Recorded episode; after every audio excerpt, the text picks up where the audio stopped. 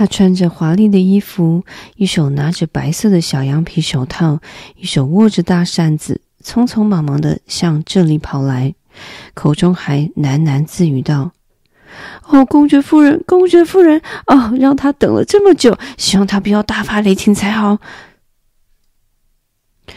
此时，爱丽丝已经陷入了绝望的谷底，正打算向经过的任何人求助。因此，当兔子靠近她时，爱丽丝以低沉而胆怯的声音说道：“先生，可不可以请你？”话都还没说完，兔子便丢下了白色的小羊皮手套及扇子，逃命似的冲进了黑暗之中。爱丽丝捡起了扇子和手套，因为大厅非常闷热，所以她便拿扇子边扇凉边继续说着：“我的天呀！”今天发生的事怎么都那么奇怪？昨天一切都还很正常呀，难道是昨天晚上在我身上发生了什么变化吗？让我想想看，今天早上起床的时候，我还是原来的我吗？但如果我已经不是原来的我，那么接下来的问题是，在这个世界的我又是谁呢？哎，这真是个难解的谜呀。然后他开始想起和他同年龄的孩子，想想他自己是不是变成了他们其中的一个。他说：“我肯定我不是艾达，他有长长的卷发，而我没有。我确定我也不是美宝，我知识这么渊博，而他那么无知。何况他是他，我是我。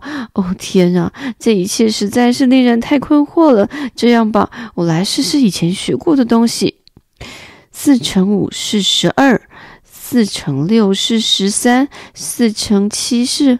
哦，完了，超过二十以上的我都不会了。算了，九九乘法不会又不代表什么。我来试试地理好了。伦敦是巴黎的首都，巴黎是罗马的首都，而罗马是……哦，不对，不对，全错了。哎呀，我一定是变成美宝了。我再背段课文试试。小小的鳄鱼是如何？当他在背课文时，还把手交叉放在膝盖上，仿佛在课堂上背书似的。只是他的声音却变得粗糙而怪异，背诵出来的字句也和平常不太相同。小小的鳄鱼是如何擦亮自己的尾巴，然后将尼罗河的水泼在每片金色的鳞片上？看它笑得多开心，出手多伶俐，张开优雅微笑的大嘴，迎接着鱼儿游进来。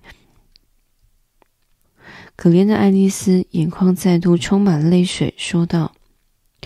我敢说，我背错了，我一定变成美宝了。恐怕我得住在这个狭窄难受的地方，身旁又没有玩具可以玩。哦。还有那么多功课要做，不，我决定了。假如我是美宝的话，我就永远待在这里好了。就算他们把头伸进来对我说：“哦，亲爱的，出来吧。”我也只会抬头看一眼，然后说：“你们得先说出我是谁，除非你们说出的那个人我喜欢，我才出来。否则我就要一直待在这里，直到你们说我是另一个人为止。”但是，老天呀！爱丽丝突然哭了起来，真希望有人探头来对我说话。我讨厌一个人孤零零的待在这里。她一边说，一边往下看着她的手。她惊讶的发现，她的手上正戴着那只兔子的小白羊皮手套。我怎么做到的？一定是我的身体又变小了。她想。他站起来，走到桌子旁量身高，才发现，正如他所猜想的，他只剩两尺高了，而且正迅速的缩小中。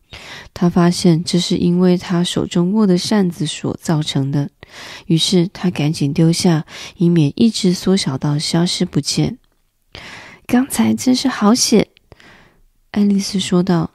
虽然被刚才突然的改变吓到，但还是很高兴自己还存在着。现在向花园出发吧！他全速向花园冲过去。不过，哎呀，小门又关上了，而那只金钥匙仍然放在玻璃桌上。情况真是越来越糟糕了。我从来没变成那么小过，从来没有。我真的是要说，实在是越来越糟糕了。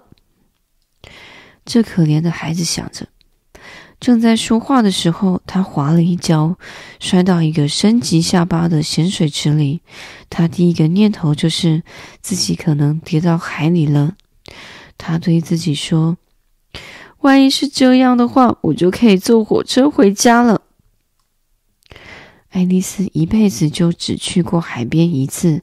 她的结论是：不管你去英国的哪一个海边，你都可以看到很多淋浴间、用木铲挖沙的小孩们、一整排的出租公寓和公寓后面的铁路。